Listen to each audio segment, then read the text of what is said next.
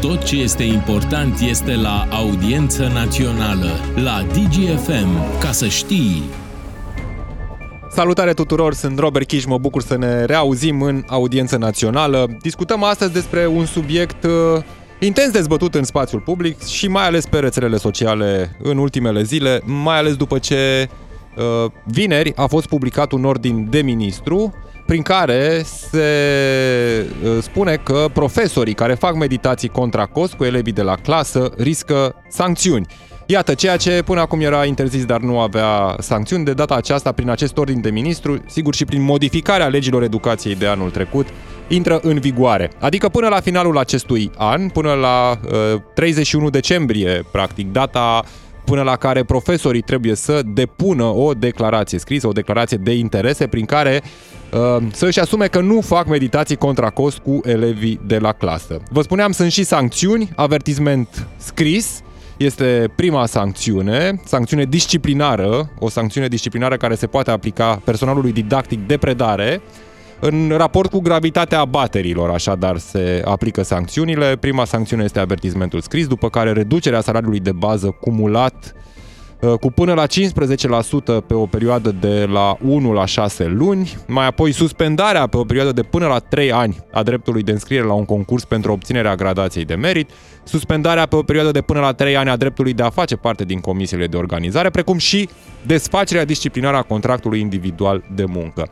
De altfel, aceste declarații intră și sub incidența uh, codului penal pentru că dacă declară pe proprie răspundere, răspundere profesorii că nu fac meditații și se dovedește că fac aceste meditații cu elevii de la clasă contra cost, atunci uh, ei uh, riscă chiar închisoare de la 6 luni la 2 ani sau amendă. Așadar, sunt sancțiuni prevăzute în uh, acest uh, ordin semnat de Ministrul Educației uh, Ligia Deca.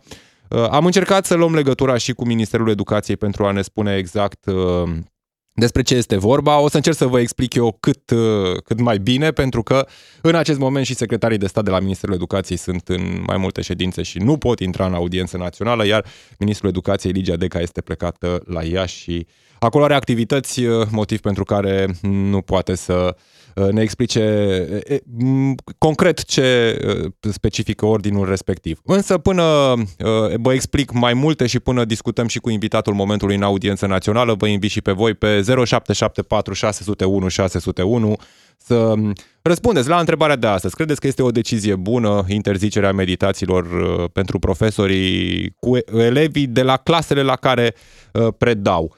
0774 601 601 este numărul de telefon uh, și aștept în continuare mesajele voastre ca de fiecare dată în partea a doua a emisiunii aștept și uh, telefoanele voastre pe 031 400 2929 până când uh, uh, mă uit peste mesaje și până vorbesc uh, cu voi, ascultătorii DGFM, o să merg la invitatul momentului în audiență națională. Este vorba de domnul Iulian Cristache, este președintele Asociației pentru Părinți. Bună ziua, domnule Cristache! Bună ziua, da, președintele Federației Naționale a Părinților, președintele doar, ca să fiu bineînțeles, a celor părinți care sunt în această federație. Nu, nu președintele tuturor părinților, ca să nu mai fie făcut problemă, să-mi zică cineva că m-am avut o proclamat. Am înțeles. Oricum, vorbesc cu dumneavoastră și în calitatea de părinte, în calitatea de exact. om care cunoaște până la urmă și ce se întâmplă în școlile din, din România și vă, vă întreb și pe dumneavoastră ce întreb și pe ascultătorii DGFM. Este bine că uh, se interzic aceste meditații pentru profesori cu elevii de la clasă și, uh, sigur, uh, dacă este bine că există și sancțiuni de această dată.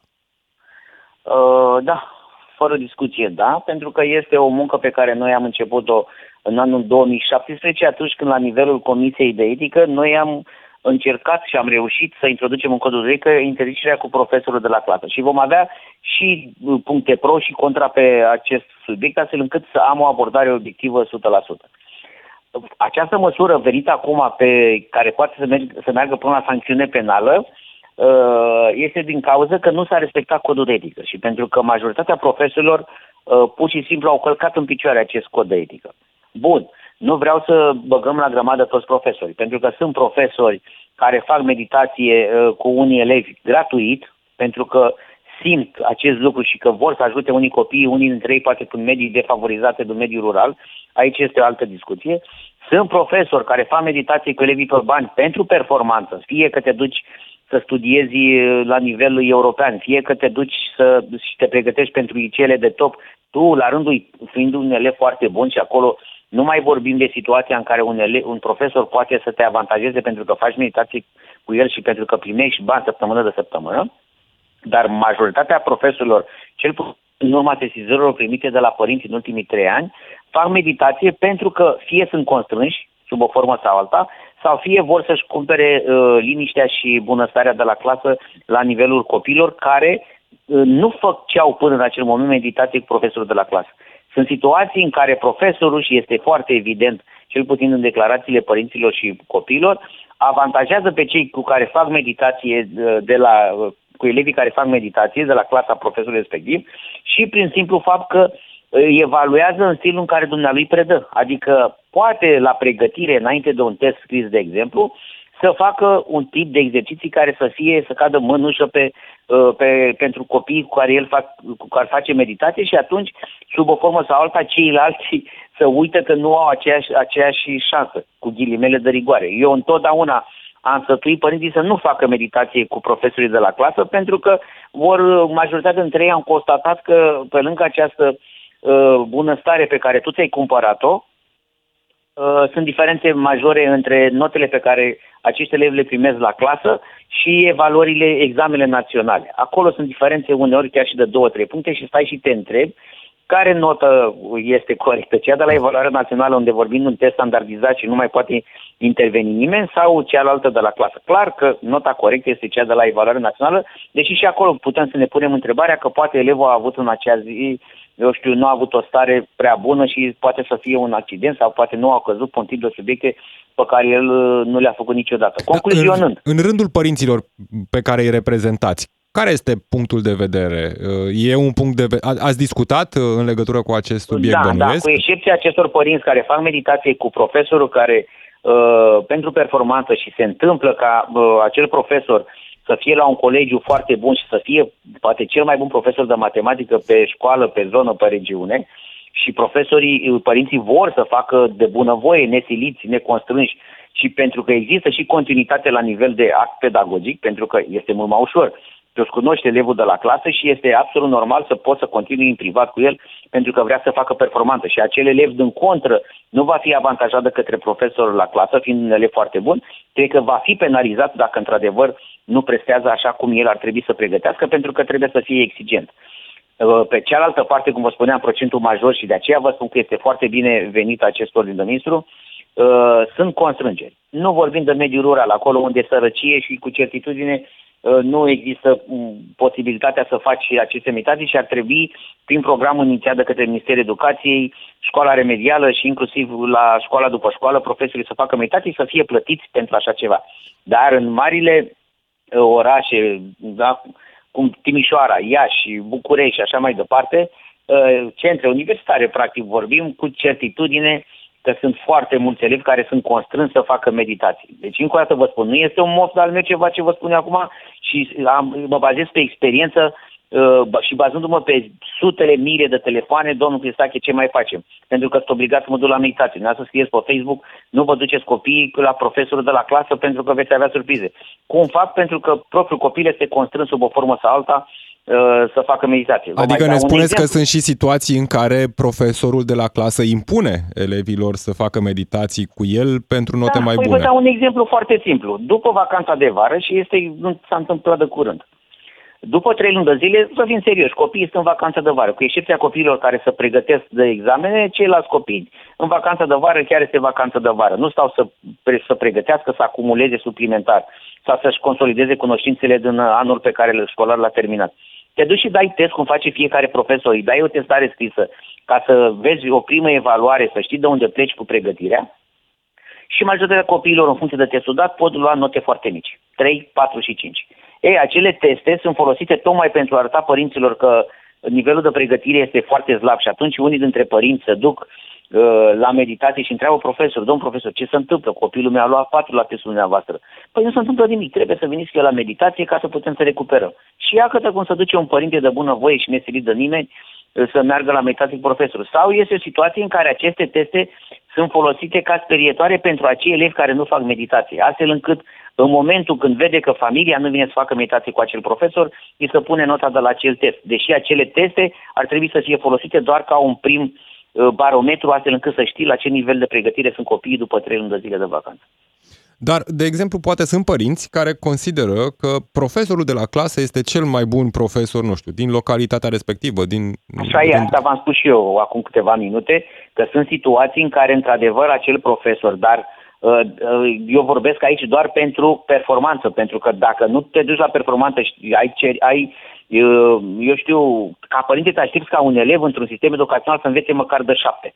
Corect? Mai ales că matematica este disciplină de examen, dacă tot vorbim de matematică. Păi dacă tu nu ești în stare să-l înveți de șapte la clasă, devii peste noapte mai bun la uh, acasă, contra cost, Poate la clasă e mai greu, fiind mai mulți elevi, să încerce să înțeleagă într-o singură oră un... Legislația este foarte clară. Ultimul elev din clasă ar trebui să plece cu lecția cât de cât înțeleasă, astfel încât prin aplicațiile pe care el trebuie să le facă acasă să poate să-și consolideze ceea ce s-a predat la clasă. Numai că sunt situații în care profesorul predă pe repede înainte, tocmai ca să-l atragă la meditație. Sau sunt situații în care un, un, unii dintre elevi nu țin acest ritm și atunci ar trebui când în discuția cu familia și cu profesorul, să intre într-o, într-un program de pregătire chiar la nivelul școlii. Poate să facă un plan de învățare separat de ceilalți, astfel încât să recupereze. Deci sunt situații, dacă există bunăvoință, eu vorbesc pentru nota 6, 7, 8, nu vorbesc pentru performanță. Unde vorbim de performanță, din punctul meu de vedere, acei elevi poate să facă imitație cu ce profesor consideră că, că sunt, că, sau cu ce profesor ei consideră că este cel mai bun, fără să influențeze nota de la, de la clasă. Și încă o dată vă spun, să, să-și are rapoarte de la, de la școli, pentru că în general școlile fac o analiză pe aceste discipline, pe mediile pe care le-au obținut elevii la matematică și la română, în special la evaluare națională și cele de la clasă. Să vedeți că sunt diferențe pe medii de 1,5, 2 și chiar 3 puncte în unele școli. Și atunci cum e posibil așa ceva? te duci cu gândul că i-a umflat nota la clasă, astfel încât să justifice banii pe care i-a primit, dar la evaluarea națională nu mai ce să zică, să justifică și acolo. Nu știu, poate nu s-a pregătit bine acasă, poate s-a blocat, a avut o stare emoțională. Un profesor poate să justifice foarte ușor nemunca depusă de el la, la școala respectivă sau în clasa respectivă. Nu generalizez, vreau să fiu foarte bine înțeles și ascultătorii să înțeleagă că nu vreau să generalizez, Doamne ferește. Dar sunt foarte multe situații de acest gen. Deci nu vorbim de excepții, vorbim din punctul meu de vedere de regulă. Aveți cumva ceva date statistice la asociația dumneavoastră în legătură cu meditațiile date de profesori?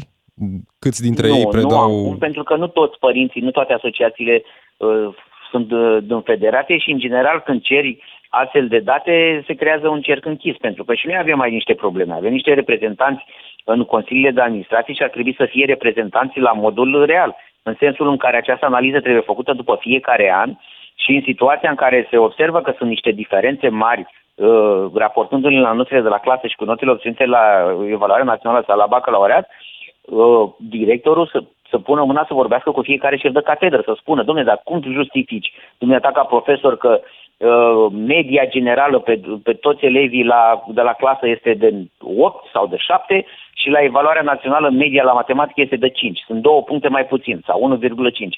Trebuie să uh, faci o astfel de analiză astfel încât să poți să remediezi ceea ce este greșit. Numai unde se dorește. Dar, în schimb, există această unitate de brează să știți că acest ordin nu face altceva decât să deranjeze un pic această perioadă. Că așa a fost și în 2017, când a apărut codul de etică și, vai, domne, ce ne faceți de nenorociți, că nu o să putem să mai facem meditație cu elevii pe care noi ni dorim. Nu, nu este așa. Și vede, o să vedeți că în continuare acest ordin nu va folosi la nimic. O să fie speriați o săptămână, două și toți profesorii, ca printr-o minune, vor declara că fac meditații fără bani. Există. Adică ne spuneți că nu vor fi declarate aceste meditații, ci vor spune că fac un fel de pregătire cu elevii de la clasă. Că practic meditația, nu, așa cum e ordinul fi, de vor ministru... Fi declarate, dar nu încasează bani. Vor spune că o face cu titlu gratuit. Că aici, în ordinul de ministru, scrie că meditație înseamnă activitate de pregătire suplimentară contra cost pentru elevii de la clasă da. clase. Da, contra cost înseamnă că faci, că nu faci contra cost în școală. Cum cât am fost în școală, poți să o faci la programul de ore remediale, că au fost niște proiecte inițiate de către Ministerul Educației pe fonduri europene și au primit niște bani, sau poți să faci un programul școală după școală. Adică dacă ai un elev care stă până la ora 12, poți să stai de la 12 până la 4-5, poți să-ți completezi și norma didactică cu niște ore dacă nu ai o normă întreagă și ești plătit pentru acele ore testate. Dar una e să fii plătit la 20 de elevi cu, eu știu, cu 200 în ziua respectivă și una este să iei 200 de lei sau 100 de lei sau 80 de lei sau 150 în funcție de oraș la fiecare elev în fiecare săptămână. Deci e o diferență de la cel la pământ. Și încă o dată vreau să, și vreau să mai spun ceva. Mult mai periculos decât situația actuală și în București în special este, a luat o amploare foarte, foarte mare. Uh, after school-urile. Părinții pentru că n-au cu cine să-și lase uh, copiii uh, în continuare pentru că sunt la serviciu, doamnele învățătoare care termină programul la ora 12 și iată copiii, unele și-au luat chiar microbus și au făcut firme. Îi ia și care de acolo și îi duc într-un centru privat, after school, care sunt ale doamnelor învățătoare. Și sunt părinți care nu au posibilitatea să plătească acea taxă de 1000-1500 de lei pe lună și sunt copii care sunt, care, deci care au și care nu au. Cei care nu au iar sunt puși într-o situație delicată pentru că sunt învățătoare care pun presiune pe aceste familii astfel încât să se asigure că vor veni la after school-ul Uh, privat. Este același lucru cu, cu ce v-am spus la meditație. Credeți că este posibil după acest ordin de, de ministru, uh, profesorii care aveau până acum la meditații copiii de la clasă să îi transfere, să le recomande un alt profesor uh, din aceeași școală, poate, pe aceeași materie și să facă meditații cu da, celălalt profesor. Adică schimb de, schimb de copii, practic, astfel încât să da, nu se aplice da, da, da. ordinul se pot face, da, se pot face încrucișări, aici n-am nicio problemă, aici e vorba de altă problemă și iar voi supăra întregul corp profesoral. Uh, știu că este diferență între contractul de muncă și normă, da? Dar stau și mă întreb și atunci chiar nu aș avea nicio problemă să facă după program. Să stea, dar nu există infrastructura, este și asta adevărat. Să stea 8 ore la program, de la ora 8 până la ora 4, da? Un, fie că e învățătoare, fie că e profesor, după ora 4 să ducă acasă și să-și facă aceste meditații. Nu aș avea nicio problemă, să vedem, ar avea timp să facă cu câte 10-15 elevi de la fiecare clasă la care predă, dar nu mai avea timp. Dar după ora 12 1 și-au terminat programul, să duc frumos acasă și și-a făcut centru de meditații în apartament. Sigur, sunt și mulți profesori care după ora respectivă merg acasă și se pregătesc foarte bine pentru a doua zi, pentru a le preda elevilor, adică cele 8 ore de program de multe ori sunt depășite chiar și acasă, corectând lucrări și uh, încercând să se pregătească cât mai bine pentru clasă, medie, ceea ce este de apreciat. Cred, cu scuzele de rigoare. Pe medie nu cred că depășește cele 8 ore, pentru că nu are cum. Un profesor care este nou debutant, da, trebuie să-și facă, dar sunt profesori care sunt de 10, 15 ani, 20 de ani în domeniu. Haideți că ce plan de lecții? Nu o să folosească un alt plan de lecție în fiecare zi. Sunt at- atâtea serii de elevi cu aceeași lecție pe care o predă. Credeți că o să predea altfel teorema lui Pitagora?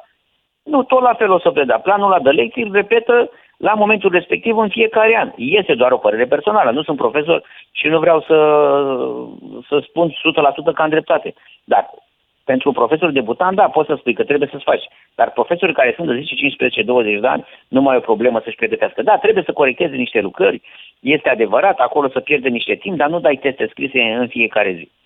Ne spuneați că m- sunteți de părere că nu va rezolva uh, problema acest ordin de ministru, ar trebui făcut mai mult, ce anume? Nu se poate face nimic mai mult. Să știți când va fi o problemă atunci când poate unul dintre părinți intră într-o dispută cu profesorul sau profesoara sau cadru didactic și atunci se duce și reclamă. Atunci, da, într-adevăr, devine o, o problemă de natură penală, devine un caz penal pentru că are posibilitatea să demonstreze că a făcut meditație cu profesorul de la clasă. Dar astea vor fi cazuri izolate și vor avea grijă probabil să nu se certe, dar doar atunci poate să fie o problemă. Atât timp cât părintele nu reclamă, atât timp cât uh, profesorul declară că face această activitate Uh, privată, fără bani, nu, nu are ce să-i facă. Efectiv, nu. Acolo sunt alte probleme. anaf nu este treaba mea să fiscalizeze, nici nu mă interesează. Până la urmă este munca dumnealor, nu mă apuc eu să spun că trebuie să-i fiscalizeze neapărat. Sunt o grămadă de lucruri în țara asta care sunt, nu sunt fiscalizate. Dar problema de la care noi am plecat nu va fi rezolvată, deși oriunde ministru este bine venit, este bine gândit, numai că nu poți să-l pui în practică. Există această unitate pe care este greu să o învingi. Sigur, vorbim totuși de o declarație pe proprie răspundere, care dacă se dovedește a fi uh, una falsă, atunci uh, profesorii respectivi, cei care dau declarații false pe proprie răspundere, pot răspunde inclusiv penal este o sancțiune, adică mai dincolo de sancțiuni uh, acest, uh, acest lucru. Vă mulțumesc tare mult, uh, domnule Cristache. A fost Iulian Cristache, președintele Asociației de Părinți din învățământul preuniversitar în audiență națională. Vă reamintesc pe 0774 601 601 numărul de telefon unde deja am primit multe mesaje de la voi. O să le uh, citesc imediat, o să ne uităm peste mesaje și aștept în a doua parte a emisiunii telefoanele voastre pe 031 400 2929 este numărul de telefon unde discutăm. Uh, pe celălalt număr de telefon doar mesaje, vă rog tare mult că încearcă lumea să sune pe numărul uh, de WhatsApp. Vă reamintesc subiectul de astăzi, vorbim despre sancțiuni pentru profesorii care fac meditații contra cost cu elevii de la clasă. Sancțiuni care merg de la avertisment scris, inclusiv până la a nu mai putea preda șapte ani școlar, dar și închisoare de la șase luni la doi ani sau amendă dacă declarațiile pe proprie răspundere date de profesori se dovedesc a fi false. Și vă spun imediat și despre uh, ordinul de ministru, ce prevede și ce ar trebui să facă profesorii până la data de 31 decembrie a fiecărui an. Sunt aici mai multe prevederi în legătură cu Uh, ce ar trebui să facă, declarația de interese, când se depune, unde se depune, ce prevede această declarație de interese, ce înseamnă meditații până la urmă, cine este responsabil pentru declarația de interese respective. Și vă spuneam, uh, foarte multă lume scrie pe 0774 601 601, ne scrie cineva, de exemplu, uh, din Huș, uite, Dănuț din Huș, bună ziua, în Huș este un renumit profesor de matematică care nu trece elevii dacă ei nu fac meditații la el, contra cost, desigur. Pe unii îi amenință că nu îi lasă să meargă la admitere la liceu, caz pățit și de mine, personal, uh, ne spune Dănuț din Huș. Deci, iată, sunt aceste situații în care există cumva uh, îngrijorarea că profesorii uneori acordă meditație elevilor uh, de la clasă contra cost și aceștia primesc note mai mari la materia respectivă, tocmai pentru că fac meditații cu profesorul. Revenim imediat după știrile DGFM. Ești în audiență națională la DGFM, ca să știi. Din nou în audiență națională discutăm astăzi despre meditațiile date de profesori elevilor de la clasă. Ei bine, începând cu 1 februarie vor fi interzise sub sancțiune, pentru că erau interzise și până acum în mod formal, adică profesorii nu ar avea voie, potrivit codului de etică, să dea meditații contra cost elevilor de la clasele la care predau profesorii respective. Ei bine, de acum, pentru că a fost modificată legea educației, a fost dat uh, vineri un ordin de ministru, acești profesori trebuie să depună o declarație de interese, potrivit căreia nu dau meditații contra cost. Sunt și sancțiuni în acest ordin de ministru publicat uh, vineri, uh, sancțiuni disciplinare, de la avertisment scris până la desfacerea contractului de muncă, desfacerea disciplinară a contractului individual de muncă, iar dacă vorbim de fals în declarație, adică dacă în declarațiile de interese se declară că nu uh, dau meditații contra cost elevilor de la clasă și se întâmplă acest lucru, atunci uh, se aplică codul penal cu o închisoare de la 6 luni la 2 ani sau amendă. Ce trebuie să facă profesorii mai exact? Până la data de 31 decembrie a fiecărui an, toți profesorii au obligația să completeze această declarație de interese despre care vă vorbeam. Aproape 213.000 de cadre didactice trebuie să uh, completeze declarația respectivă. Declarație care este un document scris, redactat pe propria răspundere, uh, prin depunerea căruia cadrul didactic de predare confirmă că asigură echitate și obiectivitate în activitatea de predare, învățare, evaluare și că nu desfășoară activități de pregătire suplimentară contra cost pentru elevii de la clasă sau clasele la care este încadrat în anul școlar în curs. Responsabilitatea pentru declarația de interese uh, o are persoana responsabilă cu asigurarea implementării la nivelul unității de învățământ a prevederilor prezentei proceduri.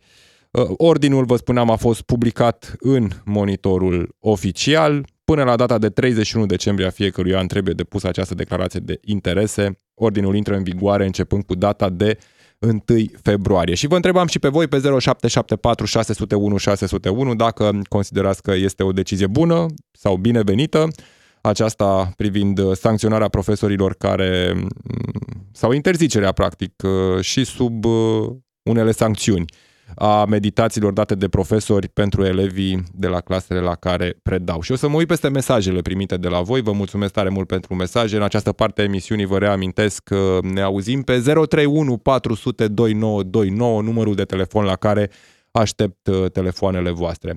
Și îmi scrie cineva în felul următor, bună ziua, eu zic că este o decizie ok. Majoritatea profesorilor fac diferența la clasă între elevii care fac meditații și cei care nu fac cu ei chiar nu-și dau interesul să explice în clasă, tocmai pentru a fi obligați să meargă la meditații.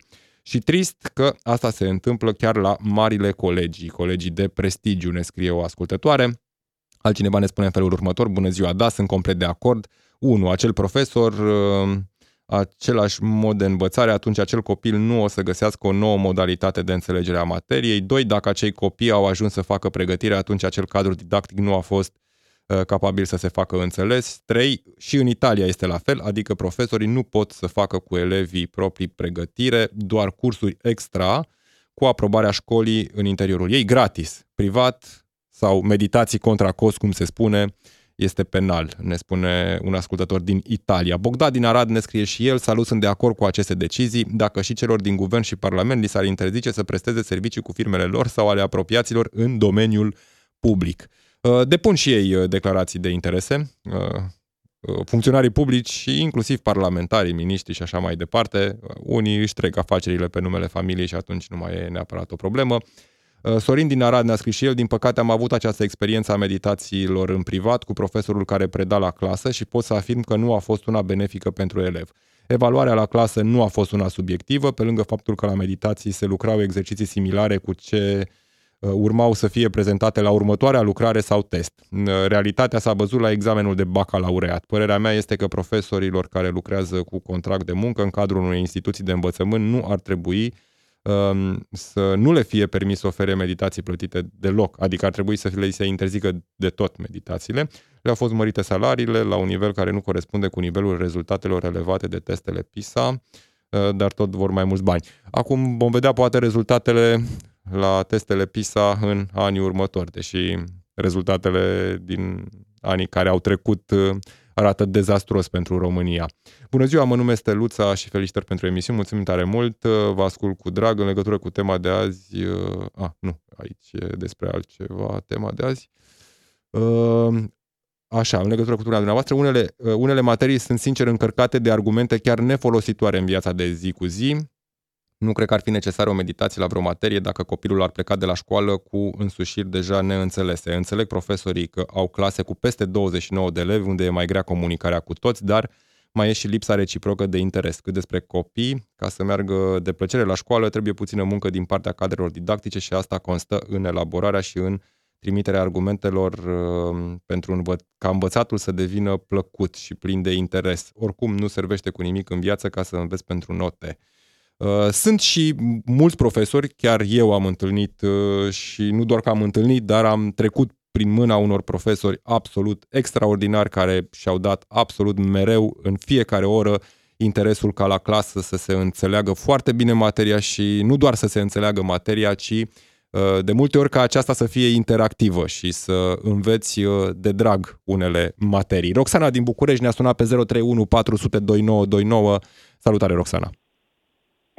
Bună ziua! Da, am citit și eu ceva în mare fugitiv, ca să zic așa, pe verticală legea. Într-un fel este bună, însă nu mă miră că sau mă întreb de ce le cere doar profesorilor când știu eu o grămadă de funcționari publici care nu-și declară veniturile făcute de data aceasta chiar ilicit. Însă legat acolo, de acolo avem că... și o agenție, se numește Agenția Națională de Integritate, care ar știu, trebui știu, să știu. verifice și să facă fix treaba asta. Da. Exact. Însă eu mi-aduc aminte că pe vremea mea eram 40-40 ceva de elevi în școală, când se făcea școală și materia era mult mai stufoasă.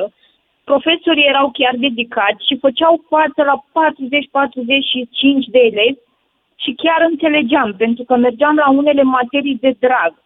Problema care se pune acum, dacă mă întrebați pe mine, este uh, că elevii nu mai învață și nu mai înțeleg din cauza părinților. Pentru că părinții de cele mai multe ori nu se ocupă, fără supărare, De cele mai multe ori au timpul foarte uh, prins la muncă sau sunt foarte prinși la muncă și atunci își lasă copiii pe calculatoare, telefoane și așa mai departe. Am și o prietenă care nu face față unui copil de clasa 4 care doar cu telefonul în mână pe TikTok. Care că dacă ia telefonul a nebunit copilul. Asta e o problemă uh, mare atunci... în ziua de astăzi cu telefoanele copiii și activitatea pe rețelele sociale, din punctul meu de vedere. Da. Exact. Da.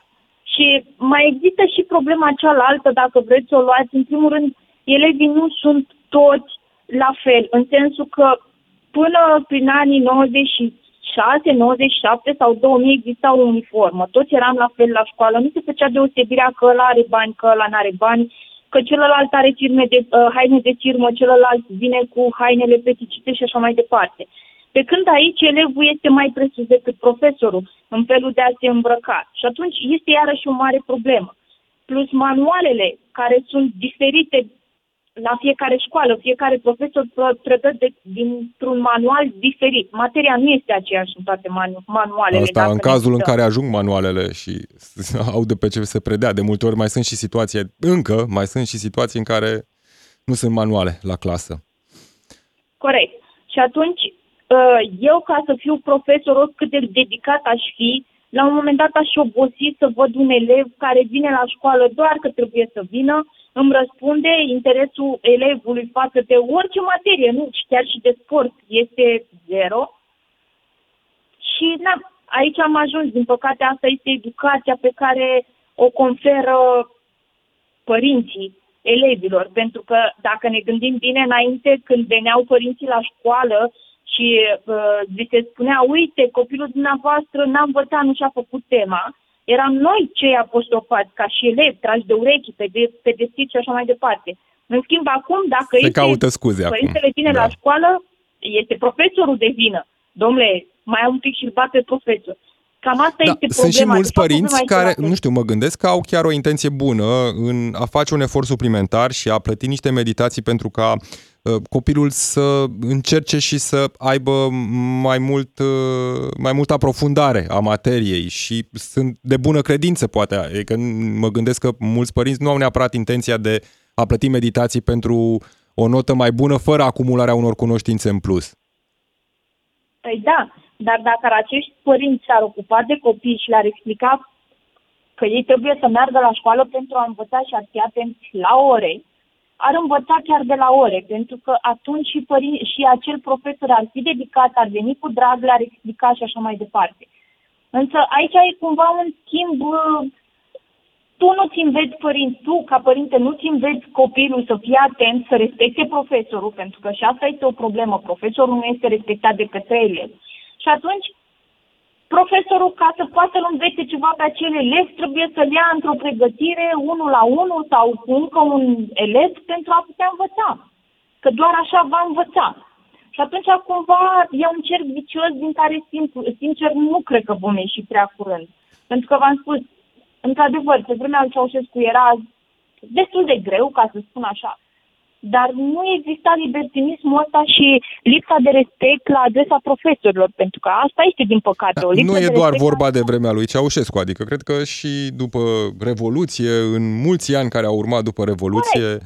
sistemul de învățământ arăta poate mai bine, deși are și acum foarte multe puncte pozitive la care ne uităm și e important să ne uităm și la lucrurile bune și la uh, elevii care obțin niște rezultate absolut uh, fascinante pentru un sistem de educație care în continuare pare așa că îți mai pune piedici din când în când. Mulțumesc tare mult, uh, Roxana uh, din București, pentru că ai sunat pe 031 400 2929. Mergem imediat la Laurențiu din Pitești, însă mă uit repede și peste câteva mesaje ne scrie cineva în felul următor. Uh, niciun cadru didactic nu-și pierde timpul cu meditații fără plată. Până acum, la clasă s-a predat superficial pentru a obliga familia elevului să îl dea la meditații. Corect ar fi ca profesorii să-și facă datoria la clasă. Pe vremea mea nu se făceau meditații și am intrat la liceu și facultate fără probleme, dar se preda și se învăța. Din nou, aș vrea să uh, precizez, să menționez că nu doresc nici cum să generalizăm, nu sunt deloc toți profesorii la fel și sunt foarte mulți profesori, foarte multe cadre didactice în România care se dedică și care își fac treaba foarte bine la clasă. Laurențiu din Pitești, salutare! Uh, bună, bună dragilor. Eu sunt mai bătrân un picuț, am prins, uh, să născut prin 68, așa că am prins și, și provin dintr-o familie, culmea așa ai mei și ai soției, majoritatea în învățământ, așa că știu cumva din interior sistemul prin ei. Eu nu sunt... Uh, nu sunt cadru didactic, uh, da. Cadru didactic.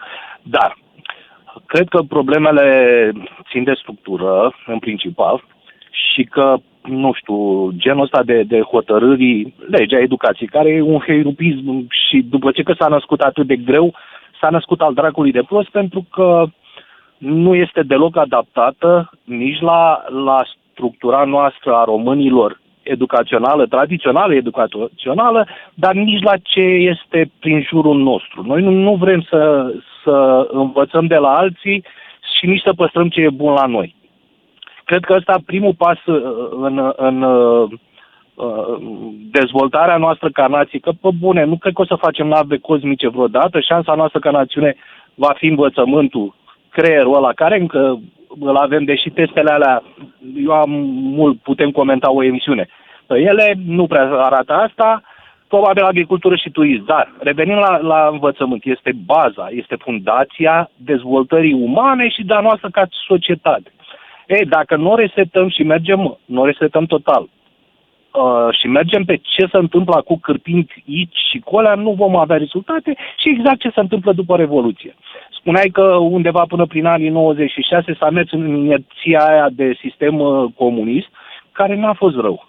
N-a fost rău pentru că a creat pentru marea masă a, a celor din sistem, a creat o bază solidă performanță se făcea și atunci, erau lichele și atunci. Înțelegeți? La fel Numai cum este și media, acum. Da, da, da, sigur. Sunt da, total de acord. Media era mult mai ridicată decât acum. Știți? Uh, dar de, de, ce? de ce credeți? De ce credeți că se întâmplă asta? Nu știu, poate un respect mai mare pentru profesor, poate un profesor mai respectul, dedicat? Respectul, sau...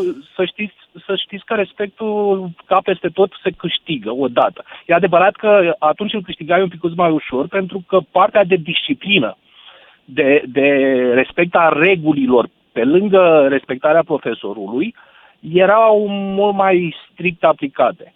Și cred că primul pas care a dus la, la scăderea calității învățământului uh, a fost tocmai pierderea, pierderea regulilor. De fapt, nu pierderea, uh, rămânerea regulilor decât pur teoretic neaplicarea lor. Cred că uh, denumirea dinainte comunistă a Ministerului întâi al Educației și al Învățământului, spunea, era ok, pentru că educația e primordială instrucției una fără alta nu se poate și, și uh, mersul firesc este educație după aia instrucție. E, acum încercând să dăm denumiri pompoase, să schimbăm uh, fiecare ministru care a fost, nu mai vorbim de faptul că nu avem un ministru care să stea doi ani. Vezi? Da, a venit să-și pună amprenta. Fiecare profesor vine să-și pună amprenta. Uh, când sistemul n-a mai fost, uh, știți cum, uh, eu reproșez dascărilor și, repet, rudelor mele care sunt dascări, le reproșez un lucru. Faptul că au lăsat să li se fure ideea de apartenență la o elită. Când sistemul n-a mai fost atractiv, n-au mai venit vârfurile care terminau facultățile în sistem, au venit uh, leneși și mediocri care veneau să, să-și găsească, să intre într-un sistem, să aibă un salariu bun, rău, înțelege, să nu muncească foarte mult, pentru că aia, uh, ce spunea, că a punctat-o, dar elegant, eu să fiu un pic mai dur, aia cu profesorii care muncesc 8 ore acasă pe, uh, pe total ca medie pe zi, o prostie, adică e o utopie. Nu există, nici măcar debutanții. În afară de primul trimestru care își fac niște lecții de astea, pe celelalte le copiază de la prieteni, colegi. Nu cred nu, că sunt chiar toți prof... profesorii așa și mă gândesc că Ascultați? sunt poate și profesori care încearcă să uh, facă da, lucrurile după program cât mai bune. timpul ăla. Adică nu, nu, nu. Da, mulțumesc, mulțumesc tare mult, uh, Laurențiu. Încercăm să mergem repede, repede, foarte multe telefoane și nu mai avem foarte mult timp. O să mergem repede la Ionel uh, din Brașov. Nu înainte să trec peste câteva mesaje. Salutare, oameni buni!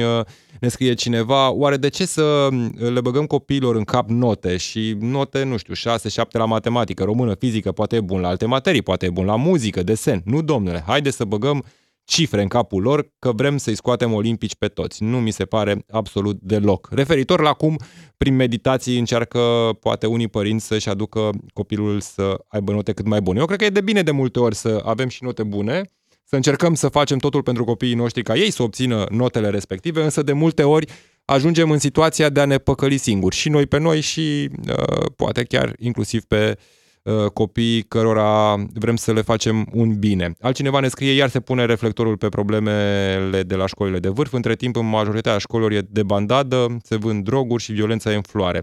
Au rămas fix meditații de ultima problemă.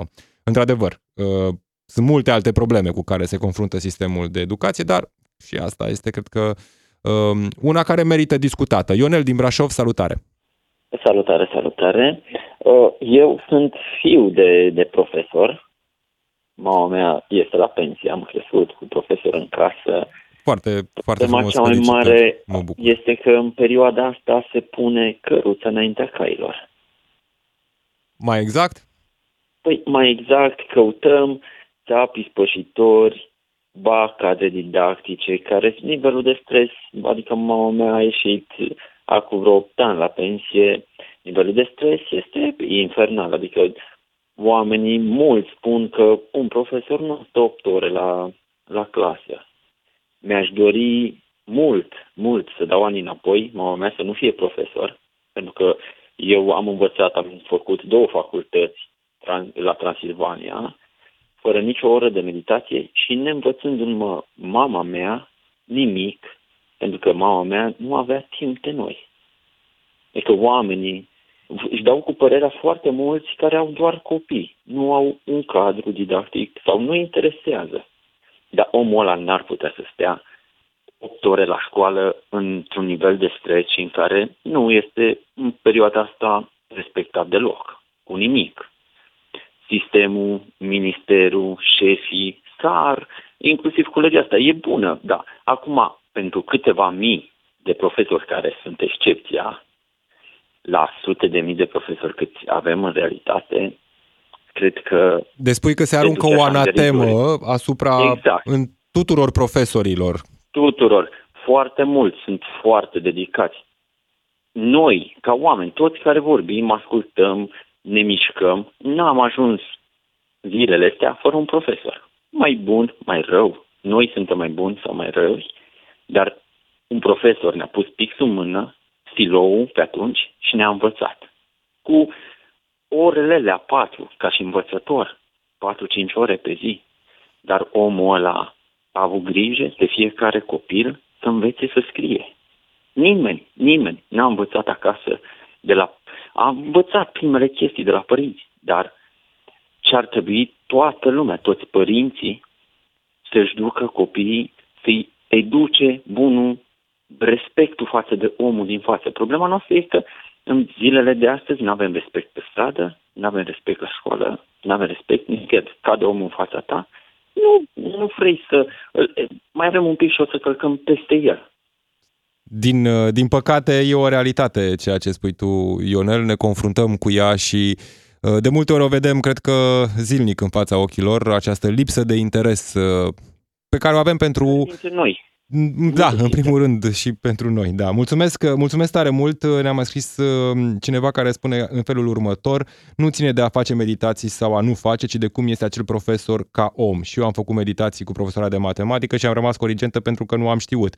Dacă nu trece clasa că faci meditații, te, uh, te va trece pe o ciocolată. Deci tot te va trece dacă omul nu e de calitate. Uh, și spune asta o învățătoare din București care vă asigură că nu ține de a face sau a nu face meditații, ci de omenia pe care o ai sau nu o ai. Virgil din Hunedoara, foarte scurt te rog, Virgil, nu mai avem foarte mult timp. Salutare! Salutare și vouă. Uh, ce vreau să vă spun din punctul meu de vedere, copii sunt niște calculatoare, sunt niște calculatoare pe care, care apar goale și pe care noi instalăm ceea ce ar trebui să instalăm. Și din păcate mă uit în jurul meu și văd că părinții nu instalează ceea ce trebuie. Și asta are repercusiuni în viața noastră și de aici apar toate problemele. Adică ne spui că, Uh. practic, și în școală mergem cu un soft care, de multe ori, nu este unul care să se plieze pe ce... Uh, mergem cu un soft care este instalat de acasă. Deci profesorul, profesorul nu poate să facă totul. Profesorul, profesorul ne ajută.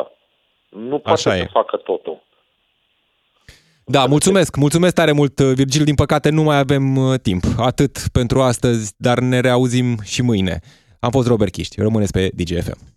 DGFM